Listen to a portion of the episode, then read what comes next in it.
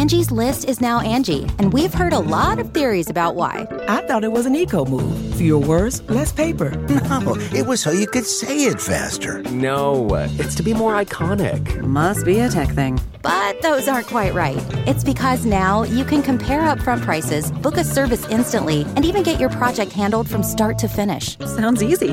It is, and it makes us so much more than just a list. Get started at Angie.com. That's A N G I, or download the app today.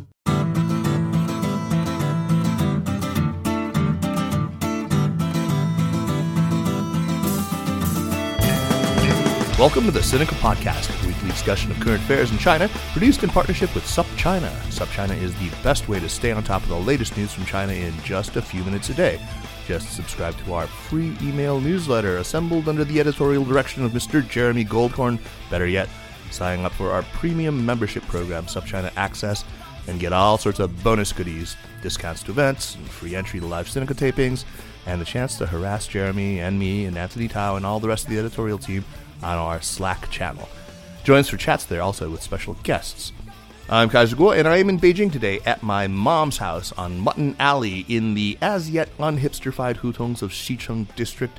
Joining me from 13 time zones away in Nashville, Tennessee is Jin Yumi. How are you, Jeremy? Oh, oh, right. Beijing wanted me to say hi. Um, all 22 million of us. Uh, you, you, know, for obvious reasons, they miss the hijinks of when it's more infamous foreigners. Uh, but well, tell all of them hello from me, and that I miss them. And of course, I miss lovely Beijing. Well, let's jump right in because this is a really fascinating topic today. So, anyone who has studied China at all has inevitably learned a fair bit about China's rivers. The civilization was, after all, born on the floodplains of the Yellow River. Uh, the first imperial dynasty, the Qin, built its power in the natural stronghold that is the valley of the Wei River. The Yangtze, or the Changjiang, has long been China's vital commercial artery. And the Pearl River Delta, of course, is China's commercial heart. Uh, six of Asia's most important rivers, including the Lancang or Mekong and the Brahmaputra, all have their headwaters in what is today China. Uh, scholars like the German American sinologist Karl Wittfogel uh, famously argued that the Oriental despotism that he said characterized China had its very roots in the, the management of rivers and irrigation systems. Um, and even if you don't buy all of that, uh, surely you do recognize the, the centrality, basically, of rivers in the whole shaping of Chinese civilization, of the Chinese national character, of state, of society. Modern China has sought to meet more and more of its energy needs through hydropower and has famously built what stood for many years as the world's largest hydroelectric station by installed capacity at the Three Gorges Dam on the Yangtze. That's obviously the most famous, but China has thousands upon thousands of hydroelectric dams on nearly every major river in the country. In fact, China has more dams than any other country on earth, and more importantly, has more large dams of over 15 meters in height by a huge margin. But all, all that dam building has come at significant cost uh, massive displacement of people, uh, destruction of cultural and natural treasures, uh, threats to, to fish uh, and other wildlife and to fisheries, uh, silting and salinization of deltas. These are all issues with dams that many people are aware of, but maybe perhaps less well known are the greenhouse gas emissions and very likely even seismic catastrophes that can result from damming. The issue of hydroelectric dams, then, is quite a divisive one that puts people within the broad environmental movement on different sides of certain questions. Hydropower is renewable, and it's arguably much better than burning fossil fuels, but it incurs really significant costs of its own. And it's also clear that neither the impact of Chinese dam building nor the dam building itself has stopped at China's borders. Uh, rivers play a very important role in international relations, and not just with China's downstream neighbors, but also with the many geographies around the world where Chinese have financed and, and built dams. So, today to talk about all things riparian, not just dams, we are delighted to have as our guest on the Sinica podcast Stephanie Jensen Cormier, who is China Program Director for the NGO International Rivers. Stephanie, welcome to Sinica. Thank you. Thank you, Kaiser. Wonderful to be here. Stephanie, perhaps you can start off by just telling us a little bit about International Rivers and the scope of work you do in China. Yeah, so International Rivers is an NGO that was created out of the US um, by a bunch of uh, volunteers, basically, back in 1985. And since then, it has evolved into an organization that's still quite small, actually, for the, the total budget that we have and also um, the staff size that we have, which is at about 20. But now we're, we're based in a lot more places. We've got a presence in Brazil. Uh, we've got a team in Southeast Asia based out of Bangkok and um, Burma, and uh, a team in um, South Asia and India and um, South Africa, where we have an office in Pretoria. And we've got um, a presence here in Beijing as well in China, for China. Wow, I mean, 20 people. And you're spread out over what? I mean, I, I lost count, but that was like nine offices or something. Yeah, like no, it's about five offices. Oh, okay. Yeah. Oh, wow. But rivers are, you know, rivers are all over the world, so it's it's it's quite key to have these people um, based in in regions where there are big impacts and and uh, issues related to the rivers. So, International Rivers has been based in China for about five years. And in that time, we've had a lot of interactions with hydropower companies because it turns out that Chinese hydropower companies are some of the most prominent in the world. Um, China, for example, has about, Chinese companies have about 50% of the market share of global hydropower projects everywhere else in the world. Oh, wow. Yeah. And, you know, kind of like how you were telling the listeners in the introduction, China has the most um, dams in the country than any other place in the world. And a big proportion of those are large large scale dams. So basically, most rivers in the country have these um, structures on them. So Chinese companies have become actually quite uh, savvy at building dams, and so they've been quite active at building dams in other countries. It, it makes sense. Right. So the Beijing office must be a really important one then. So the Beijing office is really uh, works with all of the different offices that we have. Uh, you know, our colleagues in Brazil constantly are asking us to have some sort of interface with um, companies that are considering projects in the Amazon. There are a lot of projects um, about about 70% of the projects that Chinese companies are involved in are actually in Southeast Asia. So we have the most interaction with our um, colleagues down in Southeast Asia. But uh-huh. there's also a growing number of projects in Latin America and in Africa. Oh, wow. So you coordinate with all of the international offices on this stuff. Yeah, and fortunately, over the past few years, um, International Rivers has managed to have a relationship with hydropower companies, some of the some of the big builders, like Sinohydro, like Sinohydro, like China Three Gorges, um, Gezhouba, all, of those big players, where we um, bring to their attention certain issues that they might not necessarily be aware of, uh, which kind of maybe sounds funny because these are such large companies that um, that they should they should have some sort of an idea of the social impacts and sometimes the environmental impacts. But uh, they actually appreciate having uh, some of this context and background knowledge. It, it, it can inform their decisions sometimes not to get involved in very destructive projects or in projects where uh, local resistance might cause delays and uh, and would affect basically their bottom line. Yeah, and we'll talk about some of those victories that you've had. That, that's that's terrific. Uh, in my little introduction just now, I rattled off a whole lot of issues that are related, you know, just to damming on the rivers. But uh, as I said, there's there's obviously a whole lot more to consider than just dams there's also all sorts of water use rights and, and I guess pollution and wildlife management, I suppose.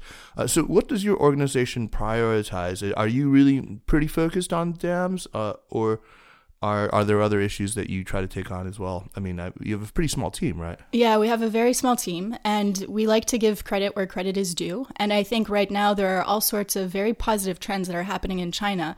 So in China, China actually matters so much in terms of rivers because it it shares borders with I think it's 14 different countries, but it shares about 110 uh, lakes and rivers with 18 countries. So it's you know you talk about the Belt and Road Initiative, for example, is connecting China to the rest of the world. Well, the rivers in China connect China to a lot of different countries. Sure. Um, So we we do you know, and there are positive things that are happening um, within China um, with regards to river management and restoration of rivers, and so we we kind of analyze those trends as well. Great, and we'll talk about many of those issues. But starting with dams, though, can you give us a sense of the scale of dam building in China? How many dams exactly are there in China? How many large ones? And how does this compare to the United States? Yeah.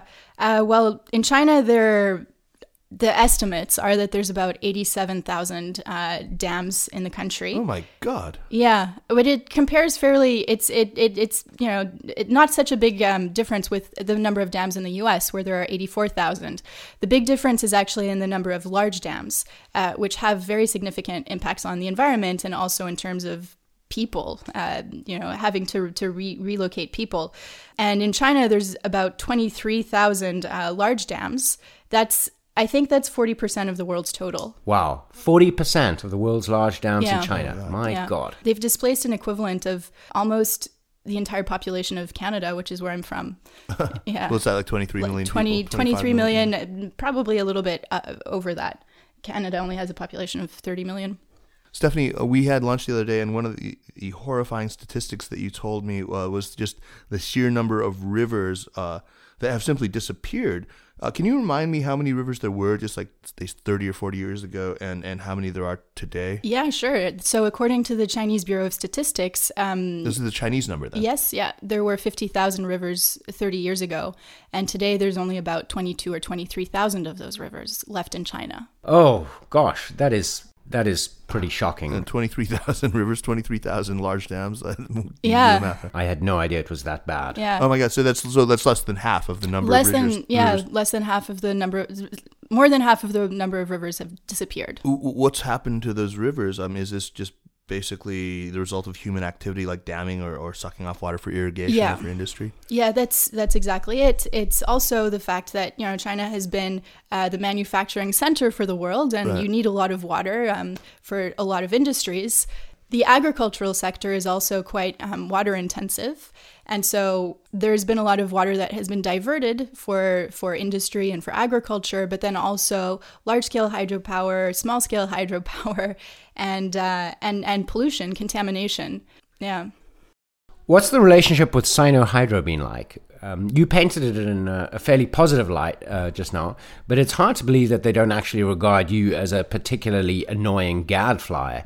Uh, like they see your name on their appointment calendar and sigh in exasperation. I think I think it's probably mixed, and it depends on the individuals at the company.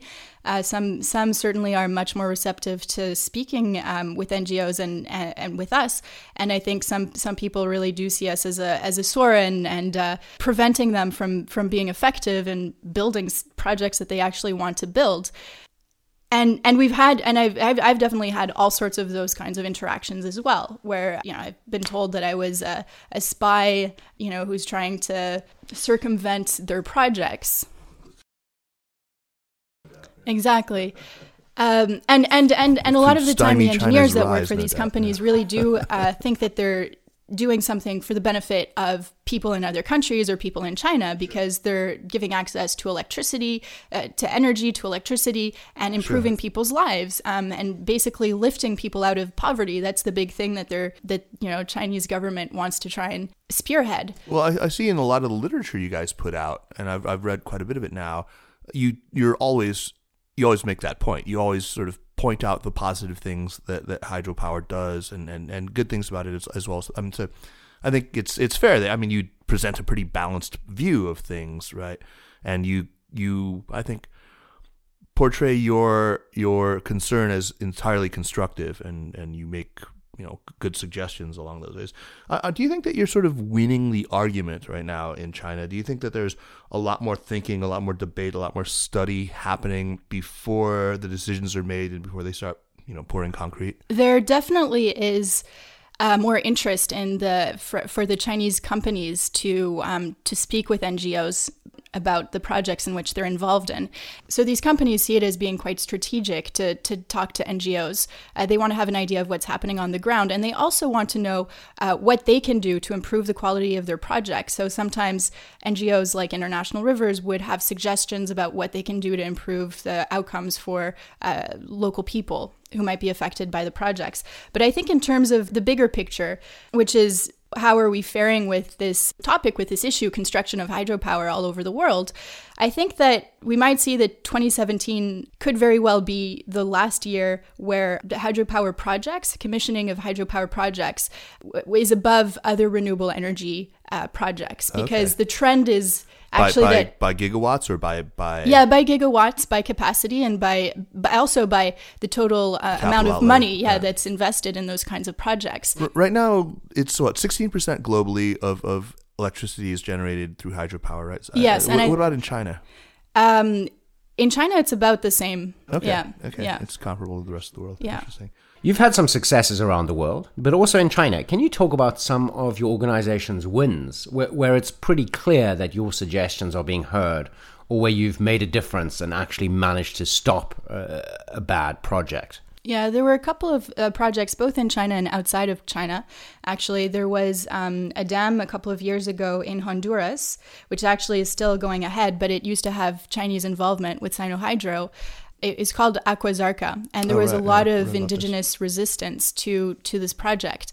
And based on advice from International Rivers and other local groups, uh, Sinohydro actually decided to pull out from that project. Oh, good. And it turned out to be a, a good decision because this project has continued to have all of these huge difficulties because there is so much resistance from indigenous communities. And actually, two years ago, the Honduran uh, company actually com- had the leader of this indigenous movement um, called COPINH murdered. Right. And that and so this is continuing to be a story that's really marring the project with all sorts of negative attention. So Sinohydro pulled out of that one. And there have been a couple of others in other in uh, in in other countries, and in China as well. There was a Xiaonanhai Dam on the Yangtze River, mm-hmm. which was supposed to go ahead, and it would have meant that a um, red line for a fish reserve would have to be redrawn. So they were going to change what they, you know, what the existing minimum level minimum level yes was going to be and so a whole bunch of ngos in in china and outside of china uh, were providing all sorts of documentation of what the impacts would have been on on on the fish um, it's a food this. security issue right yeah yeah, yeah. and uh, and so that project didn't go ahead either there was also a cascade of dams along the Nu River in the southwest of China in, in Yunnan that was um, that was canceled a couple of times, and uh, this was this back in 2000 when 13 of those dams were, were planned to be built, and environmental activists wrote to Wen Jiabao and got Wen Jiabao to actually say that these projects should not go ahead until there had been further uh, geological studies, because there are many, many fault lines, as well as environmental impact assessments. Uh, that that moment was actually a very important time for the environmental movement in China. It was like their first major victory. Tell us about the the Nu River. The, it's in Yunnan mainly, like Sichuan and Yunnan. Is that right? Yeah, or? no. The Nu River starts in the Tibetan oh, Plateau Tibet. right, right, right. and flows uh, through Yunnan, and then it actually goes through Burma and Thailand, where it's where known it becomes, as the yeah. Salween River. And so it's an important river for it's important for the country's downstream and a cascade of dams of 13 dams at the time. And then in the 12th five year plan, um, I think seven of those had been reinstated. That would have had a really big impact on many people who depend on that river. And actually, so although there were dams that were planned on the Nu River in the 12th five year plan, they were never built. And um, by the time the 13th five year plan came out, they were no longer there. Oh, that's very good news. Yeah. And uh, the Nu is still one of the last sort of major, mostly free flowing river. Is it free flowing? in China? In China, yeah, in yeah China, it's it's right. free flowing. It has small hydropower projects that are you know on the sides that you can right. see, but it, it, yeah, it's it's a free flowing river. Yeah. Oh, that's great. That's good. I, I want you to take us through the regulatory landscape. I know it's very complicated. Maybe you can explain uh, what agencies have responsibility for management of rivers and for you know issues related to rivers at the central level. I mean, we'll talk a little bit more about the sub provincial level as well, where I know you, you've, you've got a lot of good things to say. Uh, and then there's been this major ministry reorganization that was just announced in March. So, what ministry now would have oversight on these issues? And do you think this is going to make your work easier or harder, or is it how's it going to complicate things? There are a lot of ministries and a lot of government groups that are uh, kind of responsible for some parts of the oversight of rivers. Uh, the two main ones being the Ministry of Water Resources uh-huh. and the Ministry of Environmental Protection. But there's also ways in which um, river basin parts of the river basins are also managed by the State Forestry Administration. So it really is a case of all of the you know the nine dragons managing water. So it's always nine of, dragons. Yeah. nine dragons stirring up the South China Sea. Nine. Uh, okay. Yeah, yeah. So, but no, that that's that's probably true. There's so there's there's actually a lot of jurisdictional overlap and conflict. Yes, and actually one of the one of the positive outcomes, and we'll see this later on when the when the um, the announced sh- you know ministerial shakeup actually takes effect is uh, is the fact that they're trying to streamline the responsibilities, and you can see that kind of already happening. Where now in China, um, every river and every lake, uh, every body of water, basically has got one person that has been designated to be responsible for all aspects of that body of water. So these are called river chiefs.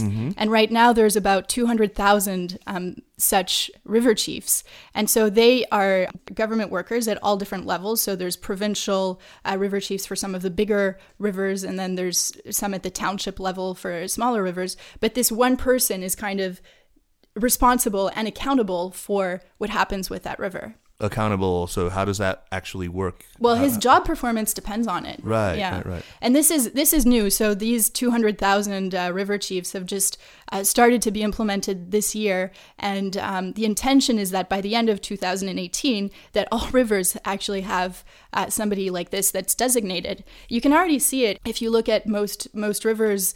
Um, there's actually billboards that sh- clearly identify the name of the person, and sometimes there's several at different levels their contact information, their telephone number, QR codes for you to for for people to report any violations on the rivers. So they're moving away towards, I think, a, a management system that's a lot more integrated and Right. doesn't doesn't have overlapping responsibilities all over the place where uh, people just don't need to take ownership of what's happening. So a river chief's responsibilities, I would say maybe the metrics on which his performance would be evaluated are like pollution levels in the river, Exactly. instances of, of dumping or whatever. Exactly. Uh, maybe even even maybe cubic meter flow. I don't know. Yes, if you all have- of all yeah. of those actually, Wow. and improving the water level sometimes as well. So we've seen already um, along some of the smaller tributaries of the Yangtze River, uh, local officials shutting down all sorts of small scale.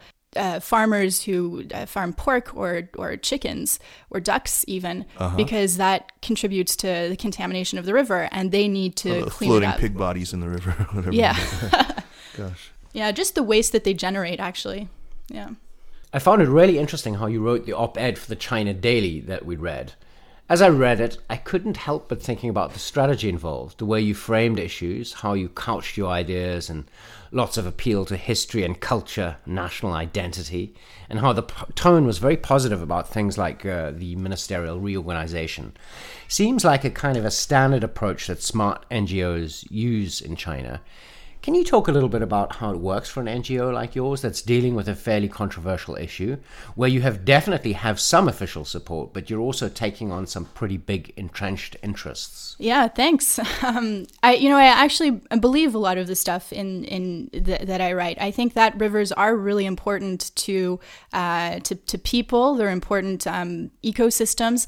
They're critical in having us adapt to climate change. Even you know, they're they're very important carbon sinks. They bring they bring carbon. They flow make carbon flow downstream into oceans where it gets sequestered, and they're important in terms of um, flood control. So having healthy rivers really benefits humanity, you know, people generally. By the way, I mean, well, I did mention damming is like a a, a, a, a terrible uh, co- contributor to, to global warming, to to greenhouse gases.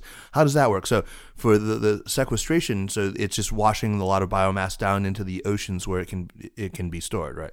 Yes, exactly. And then what and when happens you if so if you build if you build a wall basically in a river and Uh-huh. you create a reservoir uh, when the reservoir floods uh, there's you you basically will have biomass like the vegetation that decomposes inside of the with the with the water and that that chemical reaction with the water and the and the decomposing vegetation creates methane um, and, that's bad carbon dioxide really and that's bad, right? and that's pretty potent it's Yeah. uh, it's uh, a lot more potent than carbon dioxide. a lot more yeah, potent than yeah. carbon dioxide like multiples. I mean, like like at least 30 yeah. times Wow, yeah yeah. and and um there have been all sorts of scientific studies and, and, and reviews and, and you know academic journals about the impacts of or the, the generation of greenhouse gas emissions from reservoirs from from hydropower from dams generally and um, apparently they they account for two to four percent of um, anthropocentric greenhouse gas emissions Oh wow.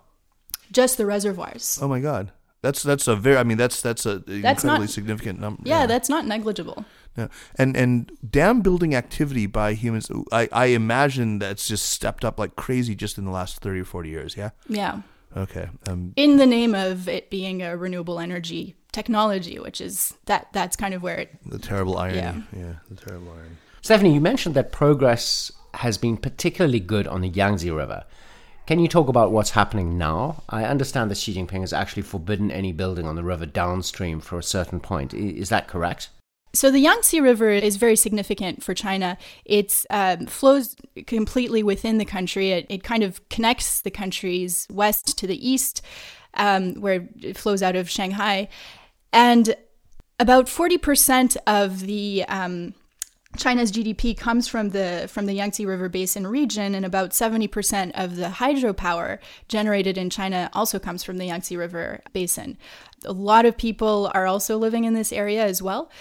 But the river has completely deteriorated over time because it's been it's it's just been used so much for uh, for power generation, for agriculture. Uh, water's been diverted from the river, and uh, and It's it's, a trickle u- by the used- time it u- reaches, yeah, yeah. used for industry. So in early 2016, uh, President Xi actually announced that for a very large part of the Yangtze River, so all the way from Chongqing, uh, Chongqing Sichuan area, all the way until where the Yangtze River um, empties, that this would be as a special zone where no more large-scale um, development could happen within I think it's two kilometers of the river. That's that's huge. That's a that's a very big. Uh, that that's that that's a that was a big announcement, and I think and that's actually has been happening since then. It's been implemented very very quickly. That'd be good news for the Finless River dolphin porpoise or whatever that guy is, right? But I think he's gone already He's right you now. Are they? Are they? Extinct or the, the the baiji, the baiji, the Okay, the river right. dolphin. Right. The river dolphin is gone. Oh, it. it oh, wow. And I think that was as a result of all sorts of activities on the Yangtze, including Mm. the hydropower that's been that's been built. But there's you're right. There's the finless porpoise, which people are still trying to look for, and I I think the numbers are not looking good. There's also some soft shell tortoise, right? Yeah. tur- turtle, right? Yeah, there's the Yangtze soft sh- giant soft shell turtle, and um, it it was in that area. It was also, I think, um, supposed to be around the Red River, and it was. Um, but this is now the most endangered turtle in the world. There's only two left that we know of. Two. Maybe one more. Two left in the world. yeah, they're in uh, a zoo I in hope they're female and male. They are female and male. Okay. I Um, hope they're really horny. They um he he's apparently um got a problem with his appendage and uh, d- that got that got um that got broken or that got that got um you know that yeah, yeah. How I do you mean, you it? think there's like art, art, artificial insemination for there's turtles? there yeah or- so he so they tried to get the turtles to reproduce for a long time um you know scientists were coming all the way from the US even to to help with it to try and get them to reproduce but soft shell, soft. Oh, no. And also the the interesting thing is they live for a long time. So both of these specimens are like 80 years old, but they can continue to reproduce until until they die basically. oh, great. yeah. Um, but the but the appendage of the of the male turtle was kind of broken some somehow, and so that wasn't happening. And then they tried to do artificial insemination and still have not managed to have any positive results, even though the female has been laying all sorts of eggs. Well, you know, tortoises have really slow swimming sperm. Yeah. Oh God. Uh, uh, so you mentioned a lot of the, the the hydroelectric generation is on on the you know more like the upper Yangtze, right? You know the the parts in before Chongqing. Uh, it seems like the endowments of hydropower are pretty uh, unevenly distributed in China geographically. Uh, can you talk about the, the how they are distributed and, then maybe the projects that are underway to make you know hydropower resources in one part of the country uh, benefit bring benefits to other parts of the country? There's some gigantic transfer project. here. Yeah, that's true. So water resources are not evenly distributed in the country. If you Right. divide China at the Yangtze River, actually, you've got, um, I think, about 50% of the population in the north and 50% in the south, but 70% of China's water resources are in the south. So they're mostly in um, in the southwest and in, in Yunnan, Sichuan, Tibet, of course, which is the headwaters for a lot where, where a lot of these rivers originate. So while these places, uh, yeah, so these places have a lot of water, uh, and so there's this. These are the regions where hydropower building has been uh, has been going at a very fast speed. Right, right, right. At the same time, though, right now there's like an overcapacity of power in provinces like Yunnan and Sichuan, and there's a lot of curtailment. So there's a lot of power that just is generated from hydro that doesn't really go anywhere.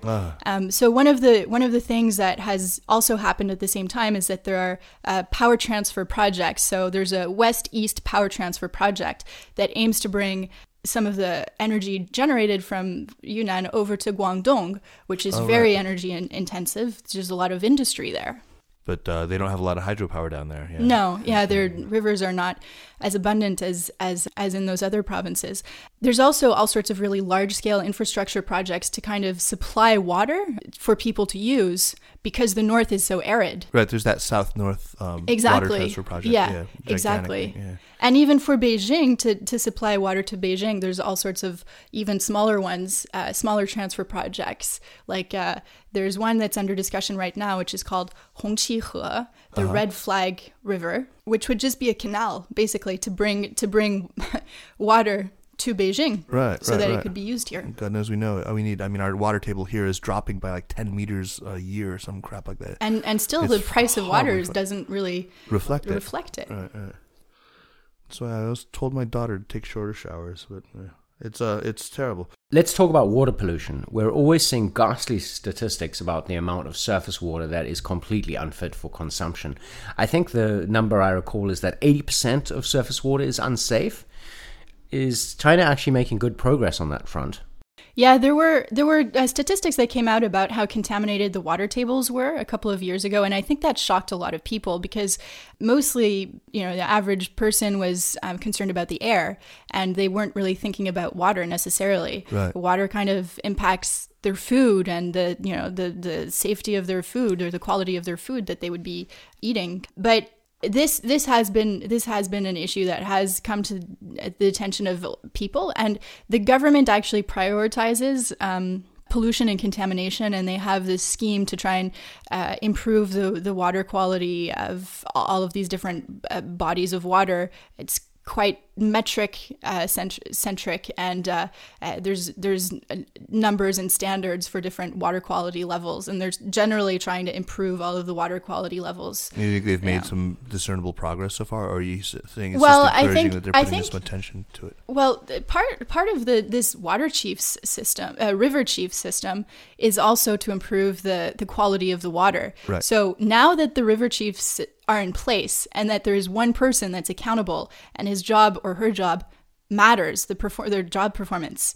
Uh, is linked to the rivers. The the water quality part is a really is is key, I think, to that. I've met with um, a couple of local officials in um, Guizhou and uh, and uh, Chongqing, and and they really seem to be uh, very focused on quality improvements. Now, whether the the numbers that they then report are actually the real numbers and everything is another story. But I think that's kind of what we're going to be seeing as trends. Oh, good. Yeah, that's that's encouraging.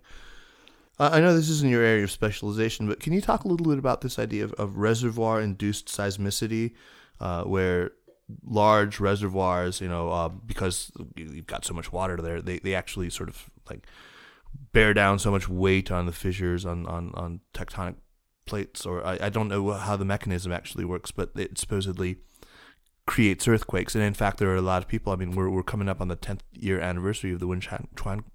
We're coming up on the 10th year anniversary of the Wenchuan earthquake. And I, I remember reading a lot of, of, of suggestions that that was actually a, a seismically uh, a seismic event that was induced by our reservoir. Yes, uh, that's that's uh, that's definitely true. Um, there are geologists who have been studying this, and I think you know it's very important for people planning projects to consider what fault lines uh, the project might be falling on. Sometimes, sometimes huge uh, dams are, are are built really close to fault lines, and and that has an impact. Um, yeah, there are there are um, geologists who have said that the Zipingpu Dam uh, was uh, provoked uh, the Wenchuan uh, earthquake. which was just a, a, a horrible thing. It was May 12th of 2008 that um, I, mean, I felt it here in Beijing, Wow. which was unbelievable. And that's and it's not and it's not the only one. There are all sorts of cases um, for for other other projects. I guess that would make some sense. I mean, uh, a lot of if you look at where where waterfalls are, often they kind of result from tectonic activity. You know, when there's, there's a sudden like shift in plates, and then suddenly you have a waterfall, right? Uh, exactly. And then and you so- but you build a reserv you build a reservoir and you're just you're putting a lot of weight. tons of yeah. weight onto it. Yeah, I guess water weighs a whole lot more just than than Earth, right? Yeah, Yeah, yeah, yeah. Especially in a short in a short time when these things happen in a very short time frame. Uh, So is it just the weight, or is I mean, I I, I remember just reading one of those articles years ago, um, saying that it lubricated the the the plates and allowed them to slip against each other more easily, or something like that. Anyway, Maybe that's more the Yeah. maybe that's um, a technical explanation for it as well. Right. Um, and you think that that's pretty widely accepted now? Then Yes, Okay. yeah. Okay. Because yeah, I think it was it was controversial years ago, but I guess the the science has come come to to basically accept this idea that that's good. I mean, again, uh, good news. Well, this is the geological surveying is an important component of uh, responsible hydropower planners. right. Yeah. What about Chinese dam building internationally? We talked about how your organization had helped talk Sinohydro to pull out of that project in Honduras. But I imagine that Chinese financing, engineering, and labor must account for a huge proportion of dam construction globally, especially in the developing world. I think you said 40% of the projects. Yeah. And I think your organization has been tracking that too. Is that correct? Yeah, yeah. Yes. So for for many years now, maybe close to a decade, International Rivers has uh, the China program has maintained um, a database of all of the of all of the dams, not just hydropower projects, because of course there's irrigation and flood control um, dams as well, in which Chinese companies or Chinese financiers are involved. And we we just did the latest updates at the end of um, 2017, and it seems like there's about 266 hydropower projects in which Chinese corporations are involved, Chinese companies are involved, and it's in in about 60 some countries. So it's they're everywhere. they're in a lot of different places. Some of the ones that have gotten attention, though, um, a, a few years ago, there was a dam in Burma that was actually stopped. It's called the I'm sorry, I don't know how to pronounce it. Myitsone. Midzone, the Myitsone Dam on the Irrawaddy in in uh, in Burma. It actually is suspended, and this is one of the things that happens with a lot of uh, hydropower projects. They don't they don't like die outright because they can always be invoked to come back again. It depends on the government. This is these- a these politically zombie thing. dams Zombie dams, uh, yeah. We've done videos with International Rivers on on zombie dams. These projects that just come back to life um, years later with new governments and people who want to somehow build a legacy for themselves in their country. Um, and the myitsone, mid, so myitsone is is is suspended, and it seems like the financing is going to shift into another direction because. China had already put in about eight hundred million dollars into Myitsone Wow. when um, Aung San Suu Kyi had said, "We don't want this to happen anymore." And so, of, of course, the Chinese were not happy about this and needed to have alternatives for what they could uh, shift shift their projects too. Um, so it looks like they they might be undertaking some small scale hydro and also have they now seem to have access to a port that they can develop in, in Burma. Interesting. Um, there's also one in, in the DRC, in the Democratic Republic of Congo, uh, that we had been talking about the other day. I think it's called the uh, Inga. the Inga Three, right? Yeah, so the Inga 3 um, dam, which is pretty controversial uh, right now, is part of a larger project that's been in consideration in, in the DRC for a very long time called the Grand Inga Project. It's on And the Congo River. Right? It's on the Congo River, and there are two dams that have already been built, and this would be um, a third one. It's kind of controversial because it seems to be marred with all sorts of corruption issues, which is not uncommon for, for projects of this scale. And then this is one of the things that companies need to pay attention to. And only 15% of the population in, in the DRC has access to electricity. So you think that most of the um, electricity is going to go to the DRC, but it's not. It actually would be uh, transmitted all the way to South Africa. Oh, so that so you need to also build the transmission lines. South Africa is actually quite far away. So it, it is encountering issues, and there's a lot of uh, local groups that are asking for more studies. In fact, the the man who's in charge, who is responsible for the development of the project, um, for the Inga project, actually had had had made some comment. I think it's last year or fairly recently about how uh, they weren't going to even undertake environmental impact um, studies, and he had even suggested, well, why don't NGOs like you, International Rivers, commission or finance the studies for us if you're so concerned about the project? Jesus. China is an upstream country where so many of the major rivers in South and Southeast Asia originate. So let's talk about how that affects China's relations with its downstream neighbors, especially in the Lancang Mekong region. China had not actually taken part in one of the earlier multinational organizations that was looking at river issues. But has China been playing nicer with its neighbors more recently? Yeah. So there used to be this commission called the Mekong River Commission, uh, which include so the Mekong the Mekong um, the Mekong River crosses six countries, but there were only four countries that were part of the Mekong River Commission. Both China and Burma were observers, okay. and they didn't actively they didn't actively take part in decisions that were being made and sharing information with the other countries. And China, of course, is quite key because the Mekong River in China is known as the Lancang River. And so China is upstream from all of the other countries. So right. it's actually very important to know, especially because there's there are a lot of dams on the Lancang River, and so it's important to know when dams are being when they're being opened, when water might be flowing, and China just wasn't an active participant in so, that. So more, more concretely, just so I mean, I I have some vague idea, but so not doing so would endanger what, like people who had operating fisheries or yeah. Or, um, it might cause drought. Droughts or floods. Yeah, it or, might cause floods, exactly. Yeah. And so actually, um, China has created um, another commission called the Lancang Mekong Cooperation Framework. And for that, it's China is very much taking the leadership role in that in that group. It's more recent. It's only been in the past two years. All, all six countries are all six are, countries okay. are part of it, and there are um, annual meetings. One just happened a couple of months ago, and and regular meetings with the leaders and main representatives for all of these countries. And in, in that framework, China has been uh, much more open about uh, sharing information with mm-hmm. the downstream neighbors. I think it sees it as a forum that's a lot more that they they could have a, control, control more. Yeah. Surprise, surprise. Yeah. Uh, but I mean, but it's you see it, you view it as a positive development. I mean, just so that at least they are communicating.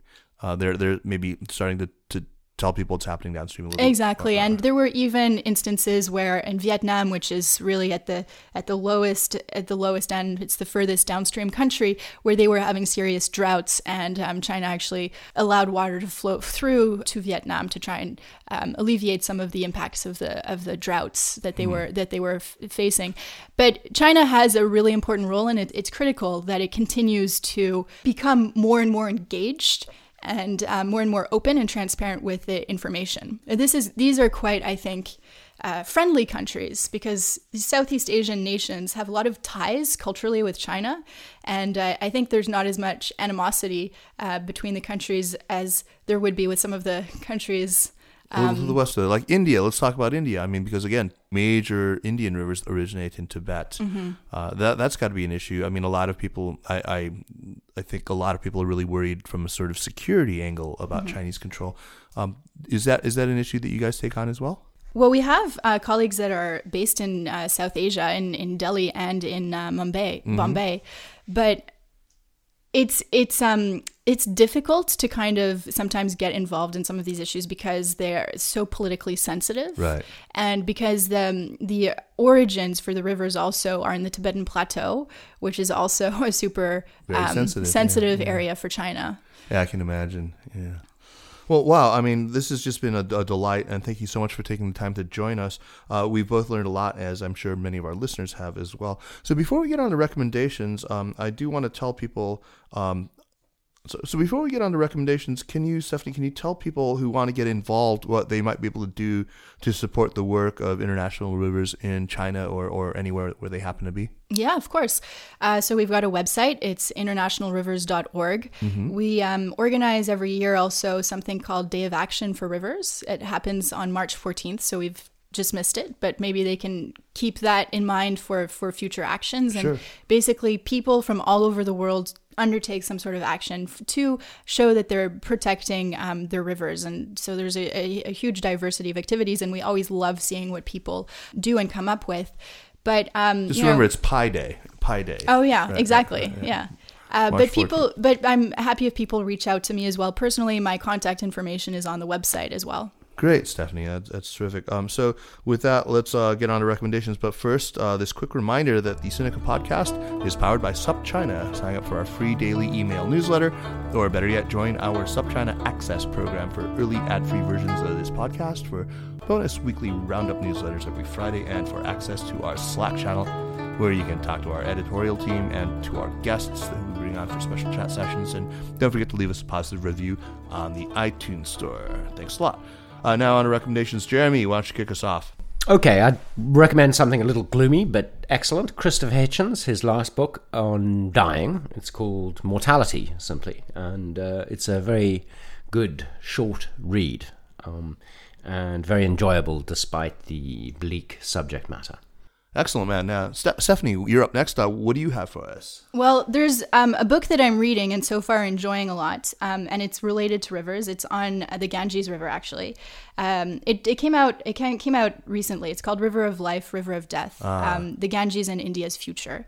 Um, and it seems to be one a book that that explains the importance of the river culturally and also economically. And so far, it's a good read. But because I haven't because I'm only really at the beginning of reading it, I wanted to recommend um, a book that I loved uh, and read recently, which came out years ago, and it's by Wangari Maathai. It's called Unbowed, okay. and she is um, an environmentalist uh, from Kenya who created this green belt movement and uh, she you know is one of the first women to earn a doctorate in East Eastern Africa. She won the Nobel Prize in 2004 for her work uh, with the Green Belt movement and empowering women and getting people involved in environmental protection. And it's an incredible it's an incredible story. Great, that's an excellent recommendation. Uh, I'll, I'll, definitely check out that book. Uh, my recommendation is also for a book, uh, more an audio book. It's for uh, the David Tod Roy translation of the late Ming classic the uh, erotic novel Jin Ping Mei, uh, The Plum in the Golden Vase. Uh, like I said, on Audible, um, in audiobook. It's narrated by this guy named George Backman, and he just has the perfect voice for this. Um, it's really expressive. He has this kind of wryness and this kind of whimsy and humor in, in his voice. And he actually pronounces the Chinese really admirably well. Uh, you know, he, he gets like the umlaut U and all that stuff correctly you know, at, at, least it's tolerable. I mean, which is not the case with a lot of audiobooks where, where there's a lot of Chinese names. I'm I'm only you know maybe a third of the way through the first volume, and I think Audible only has the first two of what are five volumes of this. Oh my god! I mean, this one is like 17 hours, uh, so it's a lot of listening, but already very much worthwhile. I, have got a long flight, so um, I'm gonna just indulge in that. Uh, much cheaper, I think, actually, as an audiobook than as a paperback, especially if you're a subscriber. I figured I'd, I'd, finally read it because I'd been spending a lot of time on this trip with Brendan O'Kane, uh, who apparently gave this really great talk about it at the Bookworm uh, that I, I, managed to miss. But I don't want to miss all the, the, the, references that he's constantly making to it next time I see him. But uh, Stephanie, thanks so much for joining. It was a lot of fun. Thank you. It's been a pleasure. Thanks, Kaiser and Jeremy. Jeremy, is always great to talk to you, man. The Sinica Podcast is powered by SupChina and is produced by Kaiser Kuo and Jeremy Goldkorn. Drop us an email at Sinica at SupChina.com. Follow us on Twitter or on Facebook at, at SupChina News. And make sure to check out our other podcast, the Caixin Sinica Business Brief. Thanks for listening, and we'll see you next week.